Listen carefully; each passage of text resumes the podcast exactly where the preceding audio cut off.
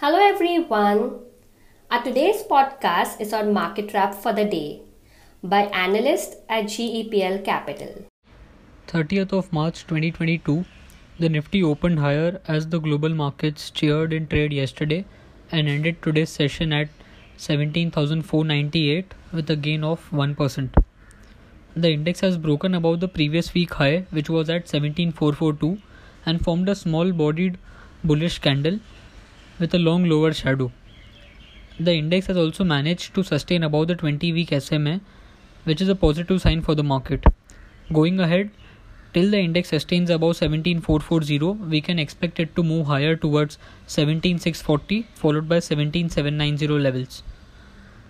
On the sectorial front, 10 out of 14 sectorial indices ended the session today in positive, with Nifty Media, Nifty Financial Services, and Nifty Realty ending higher by 2.28%, 1.96%, and 1.53% respectively.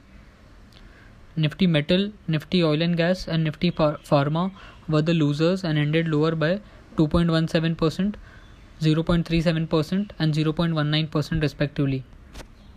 So that's all about the market wrap for the day. Thank you. We are on Instagram, Twitter, and YouTube. Follow us there.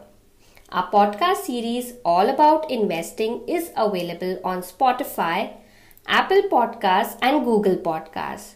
Do listen in. Thank you. Investments in securities market are subject to market risk. Read all the related documents carefully before investing. Investors must make their own investment decision based on their specific goals, financial position, and risk appetite. The content provided herewith is purely for information and educational purpose only.